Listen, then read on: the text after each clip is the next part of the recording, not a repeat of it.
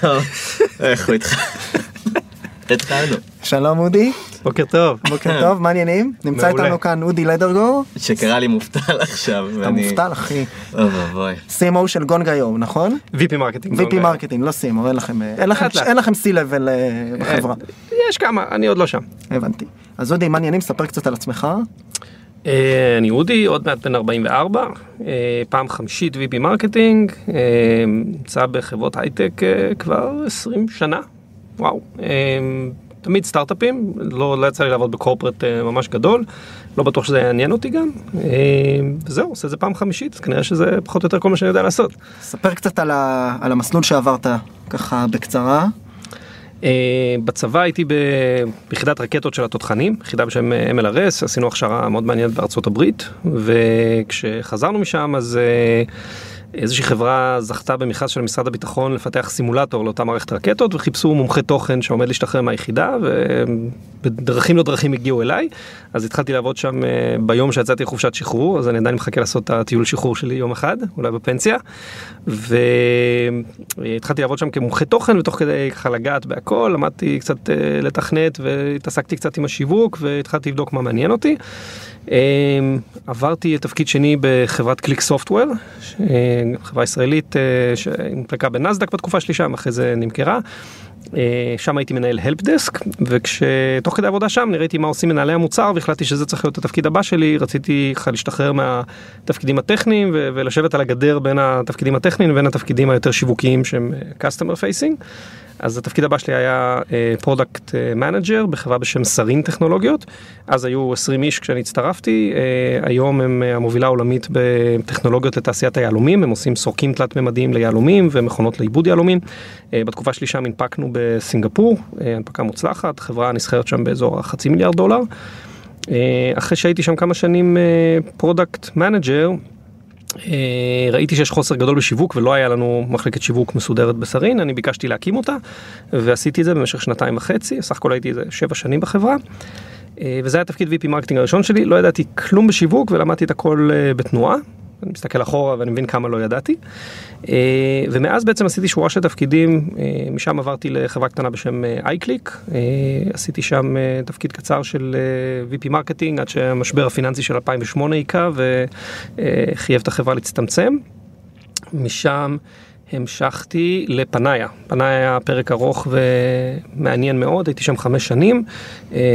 גם הצטרפתי כשהיינו משהו כמו עשרים עובדים, עמית בנדוב היה אז ה-סי אם או, היום סי אי או של החברה שבה אתה עובד. נכון, נכון, זה בעצם פעם שלישית שלנו באותה חברה, כשעבדנו באותה תקופה בקליק סופטוור לפני עשרים שנה, הוא היה סי אם או בבוסטון ואני ניהלתי הלפ דסק פה בארץ, כעבור עשור נפגשנו בפניה, כשהוא הביא אותי להקים יחד איתו את מחלקת השיווק, והיה לנו שם רייד מדהים של ארבע שנים יחד, אחרי זה הוא עזב ללכת לנהל את סייסנס, ואני נשארתי עוד שנה אחת בפניה, long story short, פניה נמכרה ב-מאתיים וקצת מיליון לאינפוסיס, תקופה קצרה אחרי שעזבנו, משם המשכתי להיות פה, הייתי ה-Head of Marketing הראשון שלהם, זה היה ממש בתחילת הדרך, היו, זה, לא יודע, ארבעים עובדים, הייתה לנו שנה של רולר קוסטר, והגענו למסקנה שזה מוקדם מדי לפונקציה הזאת, כמו שאני הבאתי אותה באותה תקופה, נפרדנו כידידים, ואז לקחתי שנתיים לעשות משהו קצת אחר, והייתי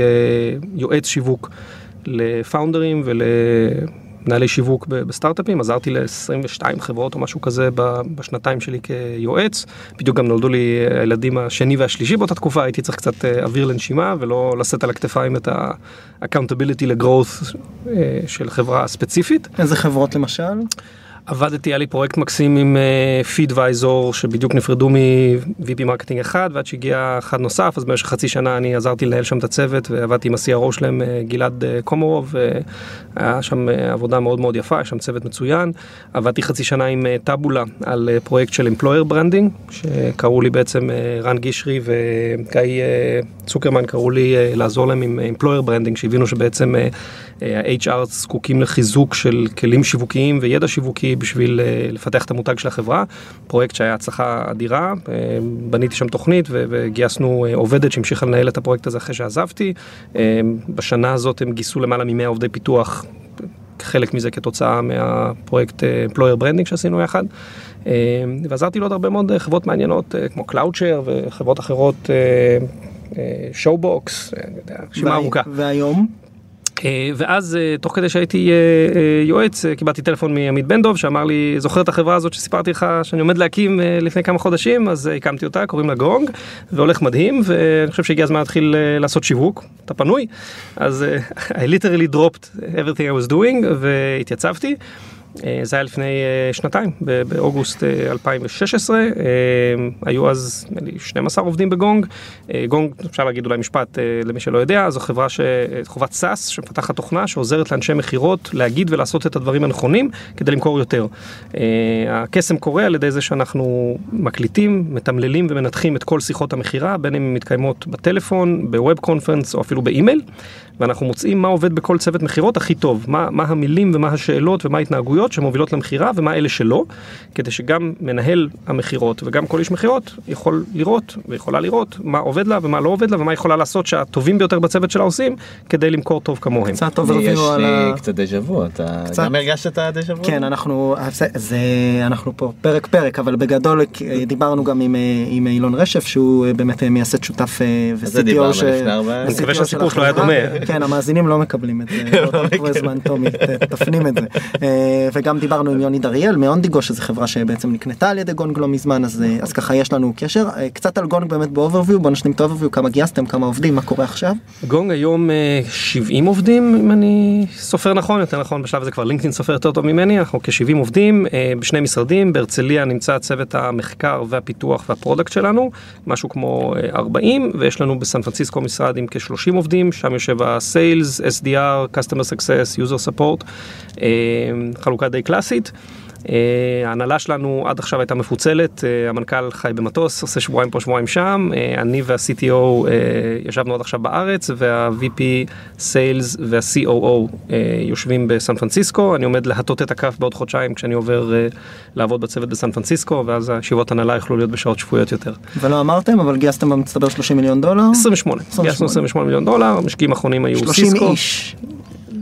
שלושים איש, כן, כמעט שלושים, אני אוהב דיוק, אני אוהב דיוק. אנחנו גייסנו עשרים ושמונה מיליון דולר בסבב A עם כמה, היה סיד של שישה מיליון, ואחרי זה עשרים ושניים נוספים בסבב A עם שני נספחים. המשקיע האחרון שנכנס לסיסקו, משקיע אסטרטגי, שאנחנו מאוד שמחים להיות בפורטפוליו שלו עכשיו.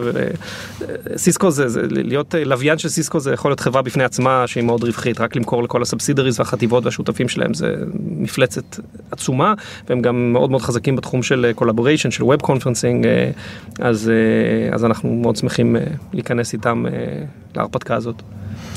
תשמע, קודם כל רזומה מאוד מרשים, זה נראה לי שהוא הספיק יותר מהשנים שהוא חי, בגדול. בגדול. בגדול. טוב, אנחנו פה בפרק מיוחד עם אודי לדרגור, אנחנו לא אמרנו את זה, אבל בעצם אנחנו יצאנו בסדרה מיוחדת של מרקטינג, וזה יהיה הנושא שבו אנחנו נתעסק בפרק הזה. מרקטינג זה... לסטארטאפים, חשוב מ... להדגיש. נכון, לא, ל... לא לחנויות מקולת נכון. ועסק... ומסעדות. אז אם אתם... בעל מקולת, בעל מקולת זה... אל תקשיבו. כן, סטופ, עכשיו. עצרו את החיים. עכשיו. Okay. אז אנחנו בעצם בפרק השני בסדרה עם אודי, אודי וי פי מרקטינג של גונג, אנחנו פה בעוד פודקאסט, שמעבר לעונה הרגילה הוא עוד פודקאסט ליזמים מתחילים וכאלה מתעניינים ביזמות בתחילת דרכם, מבקשים אתכם באופן בלתי אמצעי, משקיעים, אנשי מקצוע, הנה אודי הוא איש מקצוע, ו... בפעם הראשונה. ומשקיעים בפעם הראשונה. זהו, אנחנו רוצים להגיד תודה רבה. לרייס תל אביב על האולפן. ולמי עוד? גם לגלובס, גם לגלובס. מפרסמים אותנו. אתה מתרגש? יכתבו עליך בגלובס. חלום שלי. זהו, אז אנחנו נצא מיד, נחזור מיד אחרי הג'ינגל. עוד פודקאסט. עוד פודקאסט. עוד פודקאסט לסטארט-אפים.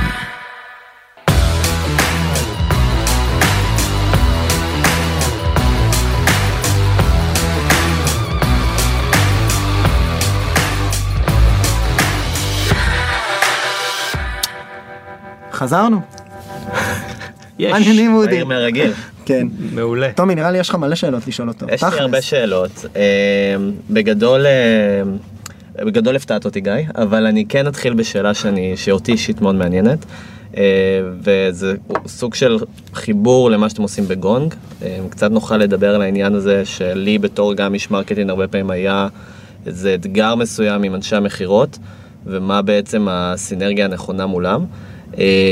הרבה פעמים מרקטינג נתפס כתור משהו שכזה, אוקיי, החומרים השיווקים, האתר, כל הפאנל העליון, ואתה יודע שהם יטפלו בקונברז'ן, המחירה, אתה יודע, בתכלס. מה אתה חושב על העניין הזה, ובוא נגיד על ה...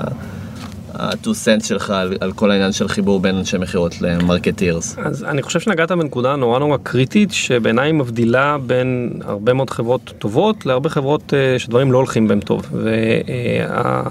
והשורה התחתונה זה שאם יש לך באמת סיפור אהבה בין מרקטינג וסיילס, הם באמת סומכים אחד על שני, יודעים על צפות אחד מהשני, ועובדים טוב ביחד, החברה יכולה להמריא. וכשזה לא עובד טוב ביחד, זה בזבוז זמן ואנרגיה וכסף שיכול להשאיר חברה מאוד רחוק מאחור. אני אתן כמה דוגמאות. קודם כל, אמרתי כבר שזו פעם שלישית שאני עובד עם עמית, ובכל החברות שעמית ואני עבדנו גם ביחד וגם בנפרד בעשור האחרון, עשינו כמה דברים ארגוניים שתרמו לעבודה הזאת יחד. אחד הדברים, למשל, כמו הרבה חברות שמוכרות דרך הטלפון ודרך הווב, יש לנו צוות S D R. S D R זה Sales Development Reps, ידועים גם כ-A D R, Account Development Reps, או B D R, Business Development Reps, כל אותו דבר. מה שהם עושים, הם בעצם עושים פרוספקטינג, רודפים אחרי לקוחות פוטנציאליים לארגון, ומנסים לקבוע איתם פגישה לאנשי המכירות. פגישה וירטואלית בדרך כלל בטלפון או, או בווב. ויש... זה טלמרקטינג כזה, קלאסי? זה, זה, טלמרקטינג זה, זה מאוד מצמצם את מה שהם עושים, זה, זה עבודת מחקר שמתחילה בלזהות את ה-ideal customer profile, mm-hmm. באיזה אקאונטים צריך לעבוד, איך לפנות אליו בטלפון, בלינקדאין, באימיילים, בדרך כלל זה סדרה של תשע touch points עד שבכלל מקבלים מענה, זה, טלמרקטינג זה מאוד מקטין מה שהם עושים, זה, זה תפקיד של אנשים שהם בדרך כלל תפקיד אחד לפני איש מחירות של קלוזר. אז אנשים אינטליגנטים ומשכילים ו- ועושים תפקיד מאוד מאוד קשה, כי אתה, ה-S D R ממוצע שלנו עושה בין מאה ל-מאתיים ניסיונות לתפוס מישהו בטלפון ביום, שולח כמה מאות מיילים, חלק מזה באוטומציה, מתחבר לעשרות אנשים בלינקדאין, ואם הוא מצליח לקבוע שתי פגישות באותו יום, זה, זה היה יום טוב. זה היה יום טוב. זה עבודה קשה, מלאה בדחיות כל היום, ויש תמיד שאלה ארגונית, איפה לשים את ה-S D R? האם זה שייך למרקטינג? האם זה שייך לסיילס? האם זה צריך להיות צוות עצמאי שמדווח למנכ"ל? ובכל החברות שעבדתי עד היום, לפחות לתקופה ארוכה ראשונית, ה-S D R היה שייך למרקטינג, וזה מאפשר למרקטינג להגדיר את המטבע שאותו אנחנו מעבירים לסיילס כמשהו מאוד מאוד מוחשי, וזה פגישה עם qualified buyer על היומן של איש המכירות. ו- וזה איזשהו ערך עסקי שאי אפשר להתווכח עליו, שהמרקטינג מעבירים לסיילס. אם התמונה הייתה הפוכה, אם S D R יושב בסיילס, מה המרקטינג מעביר? חוזר מתערוכה עם פישבול כזה מלא בכרטיסי ביקור שאספנו בביתן, שופך אותם על השולחן של ה-V P סיילס, ואומר, הנה הבאתי לידים, בהצלחה. ככה נראים המון צוותי שיווק עדיין.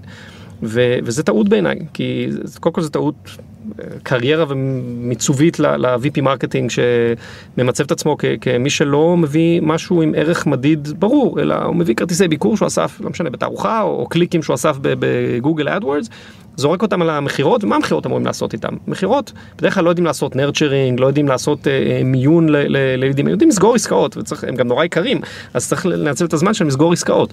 ואם שיווק יודע, אחד הדרכים לעשות זה, זה to own S D R, להביא פגישות עם qualified buyers by human, שזה הבייר ה-qualified של הארגון שלך, שהסכים לקחת עשרים דקות או חצי שעה לשיחת מחירה, הוא יודע לקראת מה הוא הולך, כבר שלחת לו חומרים, ועכשיו איש מחירות יכול להתמקד באשכרה למכור לו, אז הערך של מרקטינג ביני סיילס וביני הארגון בכלל הופך למשהו ש... שהוא פרייסלס, אי אפשר להחליף אותו.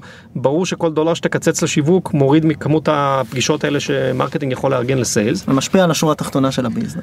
זה משפיע על השורה התחתונה של הביזנס, הדברים עובדים הרבה יותר טוב, המרקטינג הוא מסונכרן עד לפסיק האחרון עם מה הביזנס צריך כרגע, עם איזה בייר זה אני צריך להביא, וכשלוקחים את זה אחורה, כשעושים reverse engineering, אוקיי, איך אני מביא את הבייר זה האלה, אז אוקיי, צריך גם לייצר ברושורים, אבל עכשיו כשאני יודע שאני צריך לקבוע את הפגישות האלה, אני הרבה יותר חד בהבנה של איזה ברושורים אני צריך לייצר בשביל להביא אותם, איזה קונטנט אני צריך לשלוח, איפה אני צריך להפיץ אותו, איזה פעילות אני צריך לעשות בסושיאל מדיה, האם אני צריך עכשיו קמפיין חוצות, או עוד תערוכה, או, או לשלוח מתנות ללקוחות, אבל הכל מכוון לבוטם ליין של הביזנס, מה אני צריך לעשות עכשיו בשביל להביא עוד פגישות לאנשי מחירות. שנייה לפני, אנחנו נתעמק בנושא הזה של הביזנס, כי זה נראה לי חוט השני שעובר גם בין מה שמעניין את תומי וגם בין מה שאתה עושה.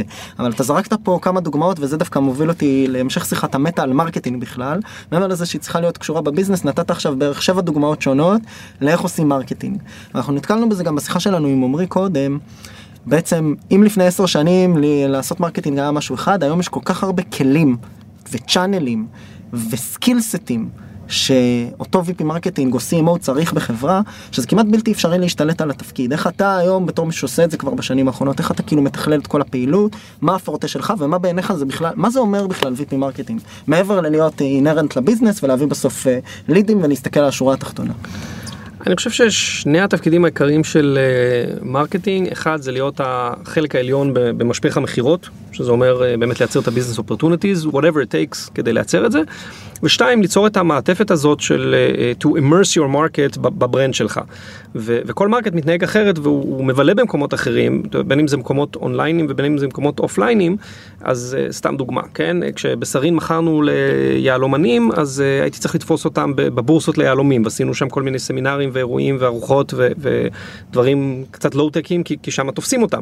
Uh, היום אנחנו מוכרים לאנשי מחירות uh, בסיליקון ואלי, אז uh, עשינו אלינו שבוע שעבר קמפיין שהשתלט על הברט, על הרכבת, uh, שיש לה חמישה קווים שנוסעים בסן פרנסיסקו, ו- וקנינו מאות שלטים ברכבת, שביום שעלינו עם ברנד חדש, הציגו את הברנד שלנו ברכבת, וקראו לאנשים בעצם להיכנס לאתר שלנו, וזה הקפיץ לנו ב-שלושים וחמישה אחוז התנועה לאתר שבוע שעבר, ביחס לשבוע ממוצע. מאות ואלפי אנשים רואים את הברנד החדש שלנו, כי הבנו שאנשי מחירות נוסעים בדרך לעבודה בסן פרנסיסקו ברכבת. אז אין, אין פה נוסחה שאפשר לעשות העתק הדבק. לשאלתך, איך, איך משתלטים על כל הכלים האלה? תמיד מצחיק אותי לראות היום קורות חיים שמחפשים איזה מומחה לסושיאל מדיה עם חמש שנות ניסיון בטוויטר, כן? אני לא בטוח שיש מרקטרים שעבדו חמש שנים בטוויטר, או שהשתמשו לפני חמש שנים בטוויטר בצורה רצינית למרקטינג. אני חושב שהכלים עצמם הם, הם פחות מעניינים. צריך להביא אנשים עם יכולת חשיבה ובדיקה ולימוד. היום, כמו רוב המקצועות הפרקטיים, אין בית ספר שמכין אותך לזה. אני לא למדתי מרקטינג אף פעם. אני חושב שזה גם, אני לא מכיר יש מחירות שלמד מחירות. זה, זה תפקידים שאתה לומד אותם on the job, ואתה צריך יכולת לנתח בעיות, להבין מה הכלים שעומדים לרשותך, ולבחור את הכלי שהכי מתאים כרגע, לפחות לבדוק איתו איך אתה פותר את הבעיה. בכל חברה שעבדתי עד היום, אם אני מסתכל נגיד על מי היה איש צוות הראשון, או אשת הצוות הראשונה שגייסתי, זה היה פונקציה שונה בכל חברה, בהתאם לניתוח שלי של מה אני צריך. היום בגונג, ה-first hire שלי הייתה אשת מרקטינג אוטומיישן, שנועה היא עושה לנו קסמים, והיא מחברת את כל המערכות, כי רוב העבודה שלנו היא באונליין, ואנחנו, יש היום באמת עשרות כלים שאנחנו עובדים איתם למרקטינג אינטליג'נס ולפרוספקטינג ולאדברטייזינג ולוובסייט ולקונברז'ן וללנדינג פייג'ס ולאימייל מרקטינג ולמה לא. ואני בהתחלה תפרתי את הדברים בעצמי בידיים בחודשים הראשונים, שזה כיף ומעניין, וככה גם לומדים איך לעשות את זה ויודעים איך להדריך מישהו לעשות את זה, אבל בסוף הייתי צריך אשת מקצוע שהיא גם תהיה טובה יותר ממני וגם תפנה מאה אחוז מהזמן לטפל בדבר הזה. ביות פה אנחנו הבנו מהרגע הראשון שחשוב לנו נורא שהכל יראה נורא נורא יפה ומעוצב. ה-first hire שלי הייתה מעצבת גרפית. היא הייתה אשת צוות הראשונה בצוות שלי. בחברות אחרות הבאתי מנהלי קמפיינים לוקליים, כי לא זוכר, בפניה התפרסנו על המון מדינות והייתי צריך אחד רוסי ואחת פורטוגזית ואחת צרפתי ואחת הולנדי. אתה אומר בעצם לפני שאתה הולך לאובייס, אני, אני אומר את זה לאובייס כי אני, אני בטוח שלך ולתומי זה לא האובייס, אבל אנשים בעצם אומרים מרקטינג, אוקיי, טוב, נבנה אתר, יהיה לנו וואן פייג'ר, נפתח עמוד פייסבוק, נפתח חשבון טוויטר אולי, אם אנחנו מגדילים ראש, כי פה בארץ אנשים חושבים שטוויטר לא רלוונטי, אבל הוא מאוד רלוונטי וכו' וכו'. מין יש איזשהו פקל כזה, של מה אתה צריך ברמת המיתוג והנראות ומאיפה אתה צריך לדברר את המותג. אני חושב שיותר מזה, אני חושב שהרבה שיחות שאני גם שאני פוגש מנכ"לים או מנכ"ליות באקוסיסטם שלנו, הרבה פעמים אחרי זה גיוס, אם זה סיד או גיוס יותר גדול, יש איזה מין קונספציה שצריך להביא וי פי או סי אם או בשביל להראות גם פעילות למשקיעים, להראות טיפה פעילות שקורה משהו בחברה, כלומר, יאללה, איפה הפייסבוק, איפה, איפה העיצוב החדש, כלומר, כל הדברים האלה שלדעתי את התפיסה אולי קצת לא נכונה לגבי מרקטינג, ואולי שאלה לגבי העניין הזה, באמת, גיא הזכיר שיש כל כך הרבה דברים לעשות בתור מרקטיר, כי מרקטינג זה הכל בעצם.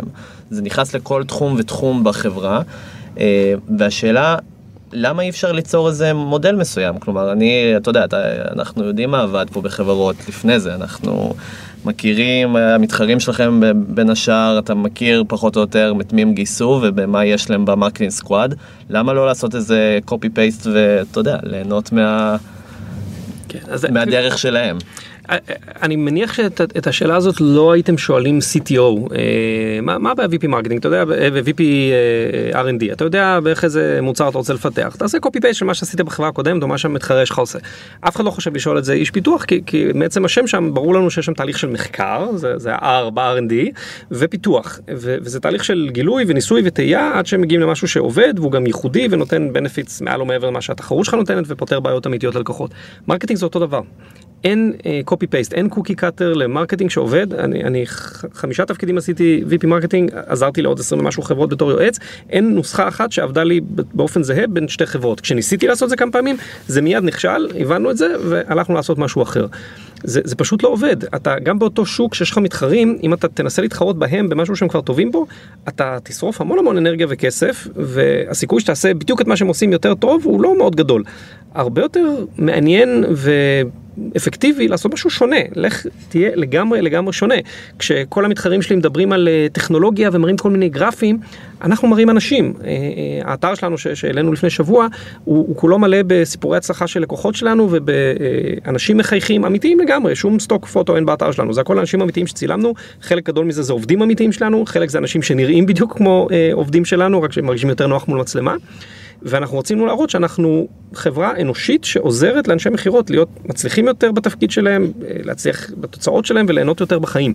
ואתה לא תמצא בראש האתר שלנו סקרין שוט שמראה כל מיני גרפים ודברים שנורא נורא פופולריים באתרי סאס. עשינו, אתה יודע, סקר לפני שנכנסנו לפרויקט המיתוג הגדול הזה, הסתכלנו על עשרות אתרים בתחום שלנו, כולם כמעט נראים אותו דבר. אז, אז אין פה copy-paste. צריך לחשוב מה אנחנו עושים שידברו עליו, שיהיה שונה גם בלי להשקיע עכשיו עשרה מיליון דולר בפרויקט הזה. זה, כי... אתה אומר בעצם שמרקטינג זו אמנות to shine out, להיות שונה. כלומר, איך אנחנו בעצם יוצרים פה משהו שהוא... תראה, כל תורת השיווק, כל תורת השיווק, בסוף אתה צריך לבחור אחד משתי אפשרויות. האם אתה הולך על דיפרנציאציה, you're being different, או שאתה תהיה הכי זול בתחום. אלה שתי אפשרויות הכי דוד שלך למצב חברה. אין, אין בגדול עוד משהו. הכי זול, הכי טוב. אבל בכל זאת, איך אתה יכול... הכי משהו. טוב זה ה-different. לא, זה לא הכי משהו. אתה, או שאתה leading on price, or you're leading on differentiation. ב-differentiation אתה יכול להיות יותר מהיר, יותר חזק, יותר פיצ'רים, אבל אלה שתי אפשרויות שלך. עכשיו, זה ממש לגיטימי להיות שניהם. בכל price, כן? סובארו כנראה לא מנסים להיות הלידר בתחום של הרכב, יוקרה, או פיצ'רים, או פינוקים. הם זולים בקטגוריה שלהם. רולס רויס לא מנסים להיות זולים. מנסים להיות הכי מפנקים והכי זה, אבל אלה שתי אפשרויות שלך. וברגע שאתה מבין את המטרה, ואתה עכשיו עושה לה reverse engineering, אוקיי, אם אני רוצה ללכת ל-differentiation, איזה differentiation? אני רוצה להיות המותג של החברה שנותנת את השירות הכי טוב, שלקוחות שמחים לעבוד איתי. האם אני רוצה להיות המוצר שהכי משוכלל טכנולוגית? תבחר את זה. תעשה את זה אמיתית, you can't fake it for long, תעשה את זה, ואז תן לשיווק, או במקביל או לפני, תן לשיווק להרוז את זה כדי להחצן את זה החוצה. אז אנחנו בתחום של ה-conversation intelligence, שגונג משחקים בו, החלטנו להיות החברה שלגמרי הולכת על בידול, אנחנו במודע ובמפגין רחוקים להיות מלהיות הזולים בקטגוריה. יש עסקאות שאנחנו מסידים על מחיר. מישהו אומר, זה מתחרה שלכם הציע רבע מחיר מכם, אני אומר לנו, בהצלחה, תחזרו אלינו עוד שנה, ספרו לנו איך הלך, ונשמח להחליף אתכם אז. אנחנו לא, לא הולכים על הזול, אנחנו הולכים על, ה, על המוצר הטוב ביותר, שבאמת עוזר לאנשי מחירות למכור יותר, ויש לנו גם קבלות היום כמובן עם מאות ו, ואלפי משתמשים, ש, שמראים איך הם, איך הם עושים את זה, והתפקיד שלי בשיווק זה להחצן את זה, ולכן תלך לאתר שלי, תסתכל בפרויקטים, בפוסטרים ברכבת בסן פרנסיסקו, אתה תראה אנשי מחירות מצליחים, עם שש מאות ריוויוז ב-ג'י טו Crowd של יוזרים אמיתיים שלנו, שמספרים כמה הם מצליחים כל יום, והאהבה שמפזרים עלינו בסושיאל מדיה, זה, זה נראה כמו Apple fanboy שמדברים על האייפון שלהם. זה לא משהו שאתה רואה ב-בי טו בי, וכמובן יש פה עבודה, אני לא יכול לקחת קרדיט, כאילו השיווק יצר את הדבר הזה, יש מעין. יש לנו באמת מוצר שהוא kick-ass אמיתי, יש לנו fans שבאמת, באמת משתמשים ועפים על המוצר הזה, ועכשיו צריך לרתום את זה ביחד, וצריך לדובב את הלקוחות, גם שיכתבו את הריוויוז, גם שבואו להתראיין לאתר, גם לשלוח להם צוות וידאו, לרתום את הדבר הזה. You can't fake it for long, אבל צריך לבחור את האנגל שלך, וכמעט לא להסתכל על המתחרים. אתה יודע, כשאתה רץ במרוץ, כמו שעמית המנכ"ל שלי אוהב להגיד הרבה פעמים, אתה, אתה רץ במרתון, אתה לא כל הזמן מסתכל אחורה, לראות אה, אה, כמה אתה צריך להגביר כי מתקרבים אליך. אתה רץ הכי מהר שאתה יכול, אתה מדי פעם מסתכל אחורה, לראות כמה רחוק השארת את המתחרים מאחור. אתה לא רוצה להתעלם מהם, אבל האסטרטגיה שלך לא צריכה להיקבע לפי מה, מה שהמתחרים שלך עושים. זה הרבה אנשים אומרים. ו- ואם כבר אתה רוצה לעשות משהו שהוא... בתגובה למה שהמתחרים עושים, אל תנסה להתחרות במגרש שלהם, לעשות מה שהם עושים קצת יותר טוב. הדבר האחרון שאנחנו עושים בשיחת מחירה, זה שלקוח ירצה להשוות את הפיצ'ר ליסט שלנו לפיצ'ר ליסט של הלקוח. אם הגענו לזה, אז אני נכשלתי בשיווק, האיש מחירות נכשל באיך הוא עשה סטאפ לכל המעמד מחירה הזה. אנחנו צריכים להתחיל את השיחה שהלקוח מבין שהוא כרגע מדבר עם הספק של המוצר הכי טוב בקטגוריה, ועכשיו בוא נראה מה צריך לעשות to get you started, מבחינת מחיר וסטאפ והכל. אבל אתה לא רוצה אף פעם לשחק במגרש של המתחרה שלך. אז אתה מדבר בעצם על האסנס, להבין מה אותו אסנס ש... שהוא בעצם הליבה של, ה... של החברה, של הערכים של החברה, של הטון אוף וויס, של העיצוב, של האנשים שאתם שמים באתר. זה מאוד מעניין, כי באמת זה חוזר גם, קראתי איזה ספר גם על נייקי, אני לא, זה שודוג, אני חושב שכל הרעיון הזה שנייקי מציגים, הם לא מציגים נעליים, הם מציגים את ה... אתלטים, כלומר הם מכבדים אתלטים. כמו שקוקה קולה לא מציגים מים עם סוכר, הם נכון. מציגים, מציגים טעם החיים. ה... כן, בדיוק, את, ה... את, ה... את הלייפסטייל של מאחורי זה, ועכשיו אני חושב, האסנס הזה הוא בסופו דבר משהו מאוד חשוב, שנגזרות ממנו המון המון דברים שקשורים לברנד ולמחירות ולתהליכי מחירות. א', איך בוחרים את האסנס, כלומר מה, מה הדברים שצריך לעשות, עם מי צריך לדבר, איך בעצם עוברים על כל המכשולים האלה של, אתה יודע, יש לכם אתר מאוד מאוד מרענן, אשר, וגם היית יכול להתקל בהמון המון גם ספקות, מהמנכ"ל, מהאנשים אחרים בחברה, איך אתה עובר בעצם את המכשולים האלה ובוחר את האסנס הזה לחברה? אני חושב שאני אעשה, אני אחלק את התשובה שלי שניים. אחד,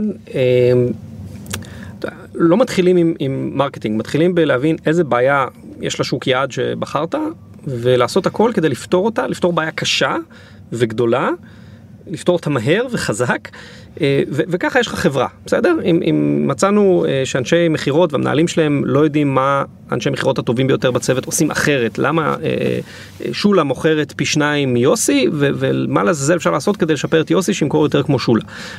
זו בעיה קשה, כי אנשים באמת לא יודעים לפתור אותה. עד היום היא בעיה גדולה, כי היא רלוונטית לעשרות אלפי אנשי מחירות בעולם, והיא בעיה של אנשים שיש להם כסף. אם אנחנו נעזור להם לפתור את זה, הם יוכלו לשלם עליה. אז קודם כל הלכנו, פתרנו את הבעיה הזאת במוצר, כן? התחילו את פיתוח מוצר חצי שנה לפני שהתחלנו לשווק ולדבר עם לקוחות. ברגע שראינו שיש לנו סימנים ראשונים של product market fit, כשהלקוחות בטא ראשונים כולם מתלהבו מהמוצר, אז הם מתירים לי טלפון, אמרו לי, בוא נעשה שיווק. ו... אני הבנתי שאנשי מחירות רוצים לדעת איך למכור טוב יותר, רוצים לזכור יותר עסקאות, וביום שהגעתי, ליטרלי, ביום שהגעתי לחברה, התחלתי להסתכל ככה חומרים, איזה מצגת שם העביר פעם, ומה, מה יש שם על המחשבים, אמרתי, אוקיי, אני, אני מייצר היום איזשהו e-book של Five Secrets of the Perfect Pitch, איך לעזור לאנשי מחירות, ובאותו יום התקנתי איזו מערכת אימייל אוטומיישן פשוטה, בניתי לנדינג פייג' מכוער להפליא, יצרתי e-book באמת בפאורפוינט, save as פי די אף, והוצאתי קמפיין מייל ראשון, שהיה לו תגובות אחלה, כי אנשים שמחירות, בקהל היד שהיא רוצה לדעת איך למכור טוב יותר. אז אתה באמת צריך להתחיל מהבעיה, לא ממה יהיה מגניב ומה יהיה יפה באתר. אנשים לפעמים מסתכלים על האתר, אומרים, אה, איזה יופי, מי בנה לכם? אנחנו גם רוצים כזה.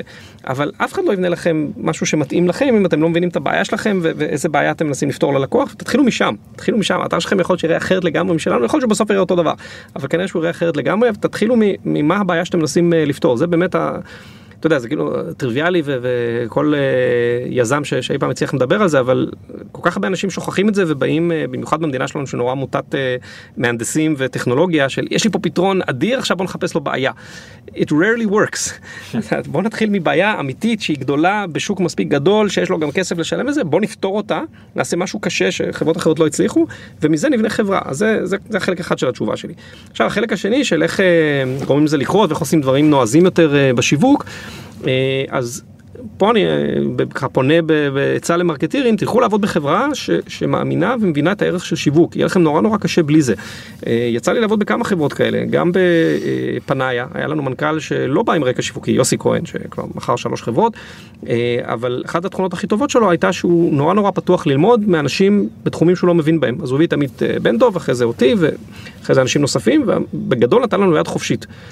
תנסו מה שאתם צריכים, תחשלו מהר, תבינו מה עובד, מה לא עובד, מה שמצליח, תעשו לו סקייל. וזה מה שעשינו, ובנינו שם באמת אימפריה של אינסייד מרקטינג וסיילס, ובגונג, כמובן לא הייתה להתלבטות לבוא לעבוד אצל עמית פעם שנייה, כי מאוד נדיר שיוצא לך לעבוד אצל מנכ"ל, שכל הקריירה שלו היה סי אם או.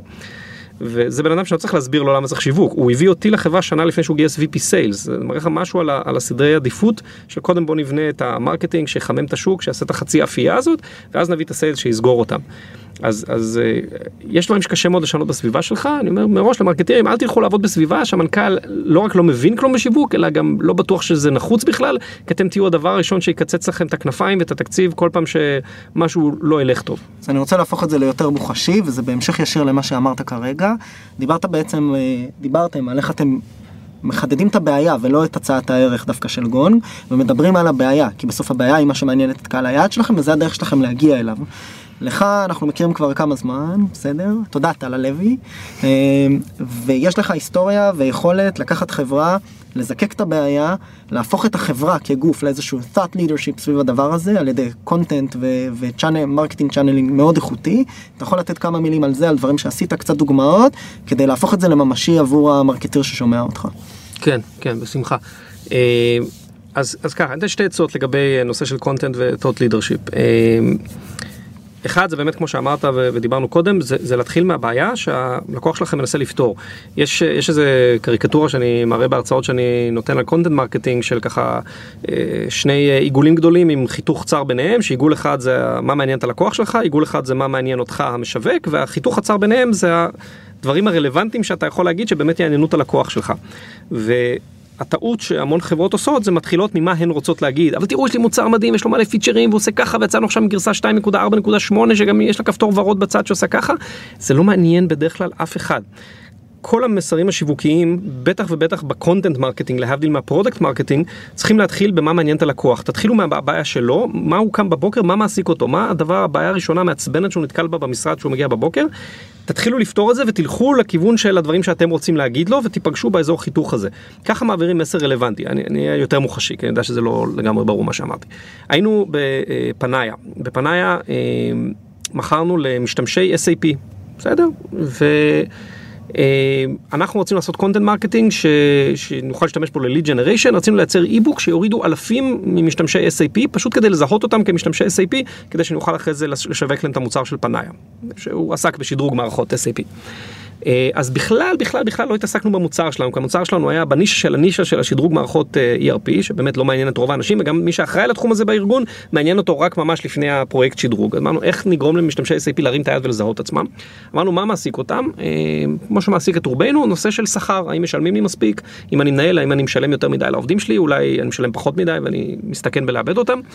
אז יצרנו סקר שכר, the S A P Salary Survey, ששלחנו אותו לרשימת תפוצה שלנו כדי למלא אותו, ובאמת ענו לנו, אני חושב בשנה הראשונה כבר איזה אלף ומאתיים יש או משהו כזה, נתנו לנו המון המון פרטים על השכר שלהם, יצרנו מזה דוח תוך שבוע עם כל מיני גרפים יפים של איך מתפלג השכר במקומות גיאוגרפיים שונים ובין גברים לנשים ובהתאם לתואר האקדמי שיש לך ובהתאם לטכנולוגיה של S A P שאתה משתמש בה, אבל זה היה מאוד מאוד ספציפי למשתמשים ב-S A P, ואז השתמשנו בריפורט הזה כ-lead generating asset, ופרסמנו אותו בכל מיני מגזינים ו- ורשימות אונלייניות למשתמשי S A P, וזה קיבל עשרות אלפי הורדות הדבר הזה, והכניס לנו המון המון לידים, כי עלינו פה על נקודה שמטרידה כל עובד בתחום S A P בבוקר, האם משלמים לי מספיק, האם אני משלם יותר מדי, ועלינו פה על משהו שלגמרי רחוק מהמוצר שלנו, אבל עזר לנו גם להכניס המון המון לידים למערכת, וגם גם לעשות להם קוליפיקציה לדרך, כי, כי בעצם שאלנו אותם כל מיני שאלות, כמו עם איזה גרסה של S A P אתה עובד, שלנו הייתה מאוד חשובה כדי להבין מה אנחנו יכולים למכור לו הכי טוב. והוא ענה על זה בכלל בהקשר של... הסקר הזה היה מטעם פניה, כולם... הסקר היה מטעם פניה, עם הלוגו שלנו מקדימה, מאחורה ולמטה, שום אפיליישן ל-S A P, אבל לאורך השנים שעשינו אותו, מייל שעשינו את הראשון ב-אלפיים ותשע או עשר, ועשינו אותו עד שנעזבתי שם ב-אלפיים וארבע עשרה, כל שנה עשינו את הסקר שכר, ואם אתה מחפש בגוגל S A P Salaries, הדוח של פניה היה תוצאה ראשונה בגוגל, זה היה הסקר שכר הכי פופולרי בתחום של S A P, וזה דוגמה לקונטנט מרקטינג, שפשוט התחיל מסיטואציה של לקוח, מה מעניין אותו. בכלל לא קשור למוצר. לא קשור למוצר, אני לא השתמשתי בו כדי למכור, השתמשתי בו כדי לעשות lead generation של משתמשי S A P, כי להשיג רשימות אמינות של משתמשי S A P זה קשה.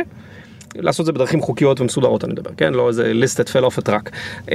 וככה עשינו את זה בצורה, בצורה כזאת. אני אתן דוגמה שנייה. לפני הדוגמה השנייה, אני חושב שיש פה איזה משהו שכן שווה to capture, כי הרבה מרקטיר, אני קורא לדבר הזה שאמרת כרגע, אסים בשרבול.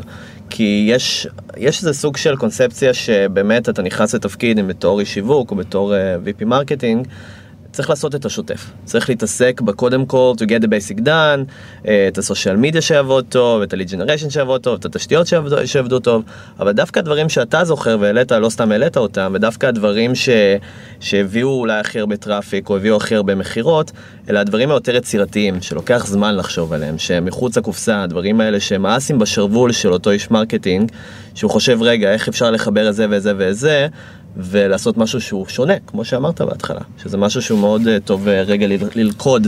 אז אני אוסיף להצעה הזאת של לא חייבים להתעסק בבייסיקס, לא חייבים. כשנגעתי לגונג, חודשים לא נגעתי באתר, ואמרו לי, לא, תראה, זה אתר מכוער, יש לנו, אין בו שום דבר, באמת שלושה עמודים אפורים שמישהו בנה בחצי יום ב- לא חייבים להתעסק בבייסיקס. לא חייבים להתעסק בבייסיקס. אם האתר הוא כרגע לא חלק מהאסטרטגיית שיווק ו- וקידום המחירות שלי, לא אכפת לי להשאיר אותו מכוער ו- ו- ו- עצוב, כי אני הייתי עסוק עכשיו בלעשות email campaigns ולעשות webinars עם איזה, media partner שהביא לי לידים ו- והכניס לי מחירות. אבל היה מה מתחיל אומר, מה? הוא ייכנס לבדוק אותי באתר, הוא יסתכל על הוואן פייג'. אז תגיע לאתר בסוף, אבל אל תתחיל עם זה, למה לבזבז על זה זמן? אתה צריך להבין בכל רגע נתון, במיוחד כשאין לך משאבים, במיוחד כשאתה one man show או one woman show בתחילת הדרך, what's the biggest impact I can make כרגע, ועל זה לשים את כל המשאבים, כי אתה לא יכול לחלק את עצמך ל-עשרים פרויקטים, בטח לא כשאתה בן אדם אחד. גם כשיש לך עשרים אנשים קשה לעשות עשרים פרויקטים. אז אומר הלברדג' הכי גדול שיש לך על החברה. תבין בכל רגע מה ה... פעולה או אתה יכול להביא אחר הרבה אימפקט. בדיוק, ושים את כל הביצים בסל האחד הזה. ביום שהגעתי, אני הבנתי שאם אני עכשיו אכין אי-בוק, וישלח אותו באימייל לאלף איש ברשימת תפוצה, זה כנראה יביא מחר בבוקר פגישות. אם אני עכשיו אכנס לפרויקט אפיון האתר מחדש, זה לא יביא אף פגישה מחר בבוקר. עשיתי את האימייל. אתרים עמוד פייסבוק. בדיוק. סושיאל מדיה נגענו חודשים מאוחר יותר, וגם אז החלטנו בהתחלה שזה לא חלק מהקור מרקטינג שלנו. לקחתי אייג'נסי שתטפל לי בזה, הוריד לי את הבעיה מהראש. אבל לא יודע, אתה, אתה בן אדם שיש לו ניסיון ואינטואיציה, ואתה גם פועל אינטואיטיבית הרבה פעמים, אז לכן הדברים האלה גם אולי קצת, אתה יודע, אתה יכול לזהות אותם. איך בכל זאת אפשר לעשות תהליך בחברה, להבין מה הדברים החשובים המרקטיאליים, גם למנכ"ל, או המנכ"לית, וגם, אתה יודע, לאיש מרקטינג שנכנס. אני חושב שזה, זה boils down ללנתח את ה-customer journey שלך. איפה הקניין שלך, הקונה הפוטנציאלי, קורא את החדשות שלו בבוקר, לאיזה כנסים הוא הולך, איזה וובינארים הוא שומע, לאיזה מיטאפים הוא הולך, תעקוב אחרי המסלול היומי שלו. אם, אם אתה לא יודע לאן הלקוח שלך הולך, אין לך שום סיכוי לצליח בשיווק, כן? אני מקווה שזה כאילו obvious, זה מתחיל מלהבין את הלקוח שלך. תבין לאן הוא הולך, and then show up. אז אם הלקוח שלך אה, הולך למיטאפ על מחירות, תעשה ספונסרשיפ למיטאפ על מחירות, או תקים אחד משלך אם אתה, יש לך את המשאבים לזה. אם הלקוח שלך אה, נכנס לאתרים מסוימים לקרוא את החדשות שלו, או זיהית שלושה ניוזלטרים מובילים בתחום של הלקוח שלך, תעשה להם ספונסרשיפ, תפרסם שם את הקונטנט שלך, תעשה פודקאסט איתם. תופיע איפה שהלקוח שלך הולך. אני, אני קורא לזה, כאילו, יש לו watering holes, הולך לפאב לשתות משהו, ת, תופיע שם בפאב, ת, תגיע לאן שהוא הולך. בין אם זה אונליין, בין אם זה אופליין, תבין איפה הלקוח שלך הולך. אם אתה עכשיו עובד חצי שנה על פרויקט של האתר, אבל אף אחד לא מגיע לאתר שלך, אז כרגע בזבזת מלא זמן וכסף, ו- והתחרות שלך עכשיו הדביקה את הפער בחצי שנה הזאת. אם הלקוחות שלך אה, לא הולכים לפייסבוק, כי הם בתחום שלא נכנסים לפייסבוק, זה לא משנה מה, יעלומנים, כנראה לא נכנסים לפייסבוק הרבה, אל תפרסם בפייסבוק, למה אתה מתעסק שם? בזה אמרתי, אין, אין כזה דבר את הבייסיקס. הבייסיקס מניח שיש איזשהו טמפלייט שצריך להתחיל איתו בכל חברה. בחיי שאין. בחיי שאין. נקודה חשובה. נקודה חשובה. אני, אני רוצה לתת, פשוט לפתוח את זה לעוד דוגמאות. אתה דיברת קצת על מה שעשיתם בפניה, אני רוצה לדבר גם על מה שעשיתם בגונג, אני חושב שזה ממחיש את זה, עבורי לפחות, בתור הדיות מהצד, זה היה הרבה יותר, הרבה יותר בוטה, הרבה יותר ברור. כן, אז המאמרים האחרונים שעשיתם על מה עובד, מה לא עובד במחירות. יפה, אז באמת בגונג, ממש בימים הראשונים, כשעמית ואני דיסקסנו מה אסטרטגיית שיווק ו, ו, ומה לעשות, אז החלטנו בעצם ללכת על שני מסלולים. אחד, זה באמת להביא אנשים שהם קניין qualified, כמה שיותר מהר לראות דמו, בסדר? בלי איזו אסטרטגיה תוכן ארוכה, להביא כמה שיותר כאלה, ו- וגם את זה הצלחנו לעשות בהרבה smooth talking ובאימיילים טובים, אבל זה, זה מביא לך איזשהו טריקל ש- שמתי שאומרים, אוקיי, שלח לי חומרים, ת- תראה לי משהו. ואז פיתחנו את האסטרטגיה יותר ארוכת טווח, אבל גם מהיום הראשון עשינו אותה, של לקחת את הדאטה שיש לנו. אני מזכיר שאנחנו מקליטים שיחות מחירה של לקוחות, שיחות אמיתיות של לקוחות שלנו. לקוחות שלנו זה חברות כמו LinkedIn ופינטרסט וסייסנס וקייטו נטוורקס והרבה מאוד חברות בינוניות וגדולות. אנחנו מקליטים כל השיחות מחירה, יש לנו הרבה יותר ממיליון שיחות מחירה אמיתיות מוקלטות. אז היו כמה עשרות אלפים, אבל היום יש לנו באמת למעלה ממיליון, ואנחנו יודעים לעשות ניתוחים אנונימיים ואגרגטיביים על השיחות האלה, להבין מה עובד, כמה שאלות שואל האיש מחירות שמצליח יותר מכולם, איך הוא מפזר אותם במהלך השיחה, באיזה שלב השיחה הוא מעלה את נושא המחיר וכמה זמן הוא מקדיש לדבר עליו, כמה זמן כדאי לדבר על השקף של הלוגויים במצגת עם ה-About Us. אנחנו אשכרה יודעים להגיד לך באחוזים מהשיחה מה, מה הטווח הנכון, שמדבר יותר מזה אתה משעמם את הלקוח, ומדבר פחות מזה אתה לא בונה מספיק credibility.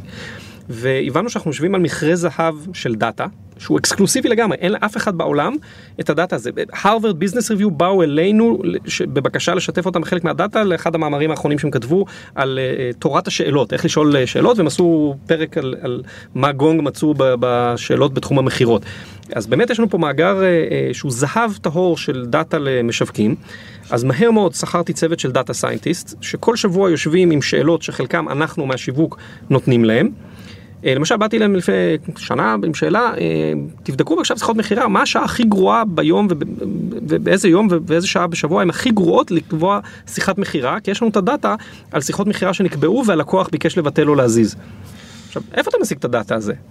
אז התחלנו כל שבוע אה, אה, להטיל אלה משימות של בעצם דאטה מיינינג לתוך המיליון שיחות שלנו, למצוא patterns, לזקק אותם, ואז אה, שכרתי בן אדם מבריק בשם קריס, שהוא הפרודקט מרקטינג שלי, אה, שהוא יושב בסן פרנסיסקו, והוא תופר סיפור יפה-יפה כל שבוע מהדאטה הזה שמצאנו, סיפור נגיש שאתה לא צריך להיות דאטה סיינטיסט בשביל להבין אותו, הוא לוקח אקסלים מכוערים ועמוקים, והופך אותם לסיפור של חמש מאות מילה, שכל איש מחירות יכול לקרוא ברכבת בדרך לעבודה, בזמן שהוא מסתכל על השאלות שלנו ברכבת. ו, וזו בעצם אסטרטגיית התוכן שלנו. הוצאנו עד היום למעלה מ-חמישים מאמרים בשנה וחצי האחרונות, שאני לא ראיתי, ואני אומר את זה בשיא הצניעות, לא ראיתי בי טו בי קונטנט שקיבל כזאת תפוצה בסושל מדיה. כל אחד מהמאמרים הטובים שהוצאנו קיבל אלפי שרים ולייקים, שזה אומר שהגיעו לעשרות אלפי... דרך לינקדין. דרך לינקדין. בלבד. דרך לינקדין, כי אנחנו זיהינו שהקהל שלנו שיושב מחירות, עשינו ניסויים בהתחלה במדיום, וראינו שזה לא מקבל שבריר מהתפוצה של לינקדין. אתה רוצה נעשה פרק על לינקדין מרקטינג, אבל לינקדין על קצה המזלג מעניש אותך כשאתה משתף שם תוכן שלא נוצר על הפלטפורמה שלו, אז אם אתה תכתוב את אותו מאמר כארטיקל של לינקדין או כמדיום ארטיקל, הם יפיצו את זה פחות. אז עדיף לך לכתוב את זה בלינקדין עצמו. מעבר זה יש גם יתרונות מובנים שאנשים לא תמיד מודעים להם עד הסוף. אם אתה יודע שהקהל היד שלך נמצא בלינקדאין, רק בלינקדאין הם יוכלו בקומנס לתייג אחד את השני כדי להביא עוד אנשים לקרוא את זה. אם אתה תכתוב את זה על הבלוג שלך או במידיום, הם לא יכולים לתייג שם את החברים שלהם. תשמע, נכון, כי הם לא לומדים. זה מטורף איזה עולם אנחנו חיים, כי אתה, מה שאתה בעצם אומר כאן בין השורות זה, אני כבר לא משחק את העולם הישן של פי אר. אני לא מעניין אותי וול סטריט ג'ורנל, לא מעניין אותי פורבס, לא מעניין אותי כל הערוצים המקובלים. לא מעניין פייסבוק וטוויטר. אני קמתי לעצמי את וול סטריט ג'ורנל על גבי הוול לגבי הלינקדין שלי, ואני מקבל עשרות אלפי שיתופים, ואולי אם לא יותר, יותר צפיות מאשר הייתי מקבל בכל ערוץ כזה קונבנציונלי. צפיות רלוונטיות. צפיות רלוונטיות של אנשים שבאו לידים רלוונטיים בפאנל, ואת אומר, אני, אני שיניתי את הפרדיגמה פה. זה מטורף. לגמרי. אבל זה לא יכול לקרות בשום, אתה יודע. אנחנו עבדנו שנה עם סרט פי אר מסורתי, שעשה עבודה טובה, וליווה אותנו בגיוסים, כי רצינו להגיע ל-Financial Times, לניו יורק טיימס, לוושינגטון פוסט, כדי שגם חברות גדולות כמו סיסקו ישמעו עלינו, שאולי היה יותר קשה להגיע אליהם דרך לינקדאין בהכרח, ליוו אותנו בתקופה הזאת, ואנחנו סיימנו לאחרונה את העבודה איתם, כי באמת הגענו למסקנה שהזמן והכסף שלנו, כשאנחנו משקיעים אותם בסושיאל מדיה עם התוכן שלנו, מגיע לתפוצה רלוונטית, הרבה הרבה יותר רחבה. עולה פחות. עולה הרבה פחות, עולה הרבה פחות. לכתוב מאמר בלינקדאין, הפעולה של הכתיבה וההפצה שלו, אני מדבר על אורגנית, עולה אפס. נכון שאנחנו משקיעים קצת כסף באנשים ש... משלמים להם טיפה. משלמים להם משכורת. כן, כן, הם באים של האומנות לעבודה. אנחנו משלמים קצת משכורת בשביל לעשות את המחקר ולכתוב את הסיפור, אבל זה אתה תעשה גם אם אתה לכתוב כתבה מוזמנת לניו יורק טיימס, אבל אתה לא צריך לשלם למשרד פי אר שיפיץ לך את זה. אתה, אני, אני חושב שמשרדי פי אר בכלל מחפשים את עצמם בשנים האחרונות, כי, כי העולם משתנה להם פתאום, ויש איזה conversions מוזר, ואף אחד לא יודע היום איפה עובר הגבול בין ה-אס אי או firms, לבין ה-social media agencies, לבין ה-פי אר firms. כן. הכל נדבק להם ביחד. אנחנו, אשכרה הגענו למצבים שבהם אה, אה, שלושת הגופים שאמרתי עכשיו, ה-social media guys, ה-פי אר guys, וה-אס אי או guys, עשו pitching לאותו guest blog על משהו שהם רוצים לכתוב לו, כל אחד מהסיבה שלו. כי ה-פי אר רצה לעשות וי שהוא דאג לפרסום, בנאום, ה-אס אי או רצה inbound link, וה-social media מצאו איזה influencer. אז, אז אני לא חושב שצריך להציק את כל הדברים האלה כל הזמן. אני חושב שלרוב החברות, פי אר agency מסורתי, זה בדרך כלל לא מה שהם צריכים כרגע, ואם אתה יודע... בטח לא בתחילת הדרך. בטח לא בתחילת הדרך, זה דבר נורא יקר. אי אפשר להתחיל את זה בזול, זה דבר נורא יקר, ואם אתה לא יודע, אם אין לך באמת סיפורים לייצר שמעניינים את המיינסטרים מדיה, אז אתה כנראה תוכל לעשות עבודה טובה יותר לבד, אם אתה מבין את הסושיאל מדיה הרלוונטי לקהל שלך, וכותב שם תוכן שרלוונטי לקהל שלך, כאילו, it sounds simple כשזה עובד, אבל כן, כשאני קורא בין השורות זה דאטה, פוגש אינסייט או אנליטיקס, זה שווה גולדמיין בעיני הרבה הרבה אנשים. כלומר, אם חברה מסוימת יש לה דאטה שהיא אוספת, היא יכולה להשתמש באותו דאטה, להנגיש את זה בצורה כזאת שיש בה אינסייט רלוונטי ללקוחות שלה, במקום לעשות, ליצור מזה עוד ביזנס, תיצרו מזה איזה פאנל מרקטינג, קונטנט מרקטינג, שהוא בעצם יכול להוביל לכם, לקור ביזנס שלכם. אולי בשביל לחדד, מה שרוב החברות, הטעות שרוב הצוותי קונטנט מרקטינג עושים, הם אומרים, אה, יש לי סקייג'ול, אני צריך כל יום שלישי בתשע בבוקר להוציא פוסט חדש, היום שני בתשע בערב, לא הספקתי, בוא נכתוב מהר חמישה טיפים על איך, לא יודע מה, להגביר מחירות לקריסמס, ומגגלים את זה, ומוצאים חמישה טיפים, ומרכיבים את זה ביחד. אל תצפו שהמאמר הזה יקבל אלפי שערים, כי כמוכם, אם צריכתם לבנות את זה בשעתיים מלגגל את הטיפים האלה, כל אחד אחר כן גוגל את. אם אתה רוצה לייצר content marketing that makes a difference, that makes an impact, שאנשים משתפים, שאנשים אומרים, אוקיי, תומי, אתה באמת thought leader, אם אתה כתבת את הדבר הזה, זה לא יכול להיות משהו ש-I can easily google myself. אתה צריך אשכרה לספק לי תובנה אקסקלוסיבית שלא יכולתי להשיג בשום מקום אחר, או, או לרכז לי דברים ש- שהיה לי קשה מאוד לעשות אה, אה, בעצמי. ובאמת, אחד מהכלים, וזה לא מתאים לכל חברה, כן? אני לא רוצה פה אה, לתת מתכון ש... כמו שאמרתי קודם, אין מתכון שעובד לכולם. אבל בחברה שאינהרנטית למוצר שלה, היא מייצרת דאטה, אם אתה בתחום האי-קומרס ועובר דרכך איזשהו טרנזקציות, בסדר? לא משנה, אם אתה בפרוד פריבנשן ועובר דרכך טרנזקציות של לקוחות, יש לך המון המון דאטה, אתה יכול להוציא איזה תובנות ודוחות שנורא מעניינים לקוחות שלך. אנחנו בגונג, בני מזל שיש לנו דאטאבייס של מיליון פלוס שיחות מחירה, יש שם אינסוף, הוצאנו יותר מ-חמישים מאמרים עד היום, שבאמת מצוטטים ב-Harvard Business Review וב-Forbes, בכל מיני מקומות אחרים, אפילו בלי דעתנו הרבה פעמים, כי באמת באמת מייצרים תובנות. אז אם, לא משנה מה הפלטפורמה שלך, אם זה איזשהו סאס שאתה ב-בי איי, אתה בכל מערכת... חשוב להגיד שאנחנו מדברים פה הרבה על בי טו בי. נכון. נכון, אתה, לא, לא רק. ב-בי טו סי יש גם דאטה על משתמשים וכולי. ב-בי טו סי הקונטנט עובד לגמרי אחרת, ואני גילוי נאות מבין קטן מאוד ב-בי טו סי, אז רוב מה שאני אומר באמת רלוונטי. כוכבית חשובה. אני, יש לי שאלה אחרת, והיא בהמשך. איפה אתה מדבר על זה שהבאת את המרקטינג אוטומיישן גאי, ואת הקונטנט גאי וכולי וכולי, אני לא אומר את זה בקנטרנות או בתוכך, ברור לי איפה זה פוגש אותך, אבל בכל זאת, איפה זה פוגש אותך? מה התפקיד שלך כשאתה קם בבוקר כאיש מרקטינג? יש את האנשים שהם בסוף הדוארס. אתה באמת אומר, החשיבות שלי זה להגדיר את האסטרטגיה הזו, למצוא את הרעיון הפורץ דרך הבא, אתה, אתה סוג של כאילו, לא creative guy, אבל אתה סוג של strategy and creative guy? זה, זה חלק מהעניין. אני חושב שהאסטרטגיה זה, זה נורא overused ו-overhyped word. בהקשר הזה שהאסטרטגיה, אני מאוד אוהב את הציטוט של המייסד של וולמארט, שפעם שכח במטוס את התוכנית העסקית של וולמארט לחמש שנים הקרובות, ואז איזו עיתונאית שאלה אותו, תגיד לי, אתה לא בפרנויה עכשיו, שהמתחרה שלך מוצא את התוכנית האסטרטגית שלך לחמש שנים הקרובות? הוא אמר, strategy is nothing, execution is everything. ו- וזה היום יום האמיתי שלנו. אסטרטגיה זה אחלה, ואני כן חושב שאני מתעסק באסטרטגיה, ודאי כמו כולם, לקראת סוף שנה, עושים את האסטרטגיה הגדולה לשנה הבאה, ובכל רבעון מגדילים את המיני אסטרטגיה לאותו רבעון, ואני כל יום קם ומחליט, אוקיי, מה האסטרטגיה לשבוע, כי, כי ככה אנחנו ביעדים וככה אנחנו ב-actuals. אבל it's really about execution. אתה צריך uh, לבנות מכונה, אם אתה חברה שרוצה לעשות סקייל, כן? אתה לא רוצה לבנות איזה קאש קאו קטן, אתה, אתה רוצה לעשות סקייל ולגדול, וזה החברות שאני נהנה להיות בהם, בשלב הזה של ה-hyper growth. אתה צריך לבנות מכונה ש... it's humming, כמו מנוע משומן היטב, אז צריך לדאוג לאקסקיושן, וזה אומר שאני בעיקר מחפש איפה לעובדים שלי בצוות יש צווארי בקבוק, ואני מנסה לפתור אותם. אם לאנשי אס די אר, הם מבלים חצי שעה ביום, בלהעביר קונטקטים ממערכת אחת כמו סיילספורס, למערכת שנייה כמו סיילסלופט, אז אני ארתום את נועה מהמרקטינג אוטומיישן, ואגיד לה, תפתרי לי את זה בבקשה, כי את פותרת את זה עכשיו ל-שנים עשר איש ב-אס די אר, חסכת להם חצי שעה ביום, הנה, הרווחנו יום עבודה כל יום. אם אני רואה שהאנשי קונטנט שלי נאבקים בלא משנה מה, עיצוב של הגרפים לארטיקלס שלהם, אני אמצא להם עכשיו מהצוות גרפית שתעזור להם זה כדי להוריד מהם את העול הזה. אני כל הזמן עסוק בלסכך את הדרך לעובדים שלי, כדי שלא יבזבזו זמן על... על דברים מיותרים, באמת התמקדו במה שמביא אותנו לביזנס. אבל, אבל זה גם נכון מה שאתה אומר, אני, אני מנסה להביא אנשים שחשבו על המון רעיונות מקוריים, ואנחנו מצליחים. המון המון מהתובנות והרעיונות מגיעים מתוך הצוות, אבל בסוף אני רואה את עצמי כאחראי אולטימטיבי לבוא עם, ה, עם, ה, עם הכיוון ועם הדבר הגדול הבא, אני מעלה אותו לצוות, לפעמים הם קוטלים ומסבירים למה, למה זה שטויות, וזה אחלה, אבל הרבה פעמים בגלל שככל שאתה קרוב יותר לעשייה והעבודה היומיומית, יותר ויותר קשה לך להרים את הראש ולחשוב על הדבר הגדול הבא. שניים, שלושה יזמים בתחילת הדרך שעכשיו מקימים סטארט-אפ, זה נראה לי בסוף זה, מה, איך, איפה מתחילים? מאיפה מביאים את הרעיון היצירתי הזה? מה התהליך? זה בסדר, גייסנו שלושים מיליון דולר, יש צוות של שנים עשר איש, החבר'ה ששומעים את זה פה לא עשו את זה. אנחנו צוות מרקטינג קטנטן, אנשים בהלם כשהם שומעים, כאילו, מצם שנייה אחת את ה-אס די אר, שיש להם פונקציה אחת חשובה. זה לא היה ממקום... אנחנו צוות קטנטן. זה לא היה ממקום כזה, זה היה ממקום של איפה זה פוגש את היזמים בתחילת הדרך, בין אם הם מרקטירס בנשמה או לא.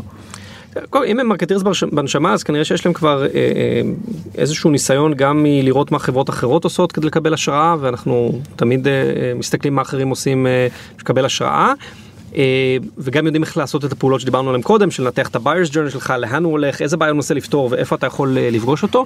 אם אתה לא מרקטיר, אתה עדיין יכול לעשות דברים מעולים, אבל ההמלצה הטריוויאלית שלי היא כן, תנסה להביא מוקדם ככל האפשר מישהו שמבין בזה משהו. אגב, לא בכל החברות, חייבים להגיד את זה בצורה ברורה, לא בכל החברות, מרקטינג זה פונקציה סופר חשובה. אם אתה חברה שאתה יודע שאתה הולך לבנות עכשיו איזה טכנולוגיה, שבסוף איזה ענק טכנולוגיה אחר יקנה אותך גם עם אפס מחירות, אתה לא צריך פונקציית שיווק, בסדר?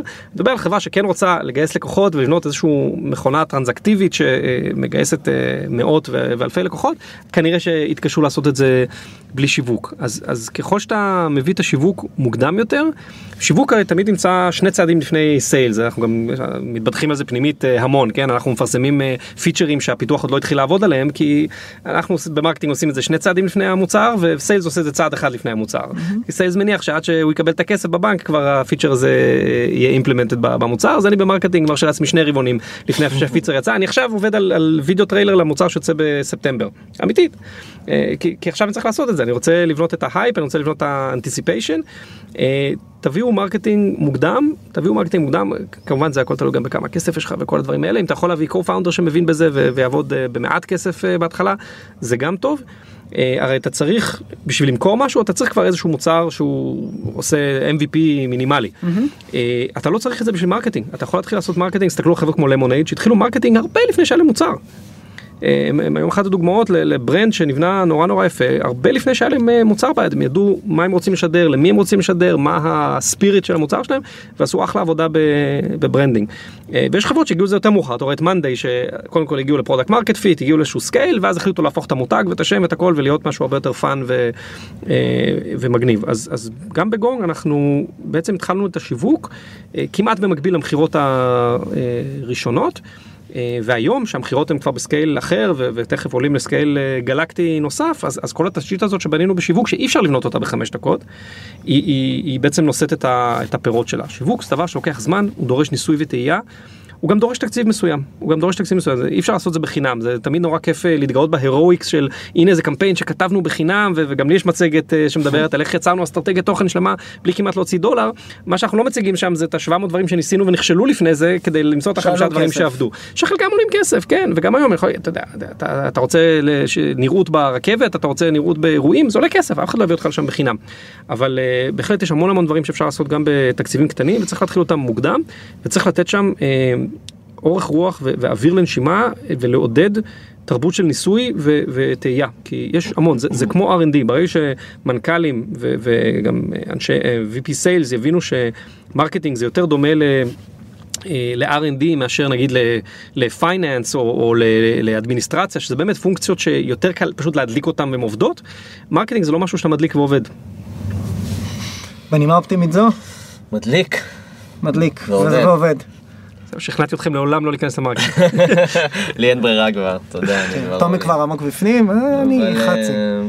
טוב, אז תשמע, צריכים להביא אותך לעוד סשן, כי יש כל כך הרבה דברים שלא דיברנו איתך, שגם על הספר שלך ועל כנסים, ומה עושים בכנסים, ועוד אלף אחד דברים. יאללה, ג'וב סקיוריטי גם לכם וגם לי. אז אנחנו באמת נעשה עוד סשן, ובינתיים נראה לי תודה רבה. היה ממש כיף חבר'ה, תודה רבה. היה מעולה. תודה תומי. יאללה ביי.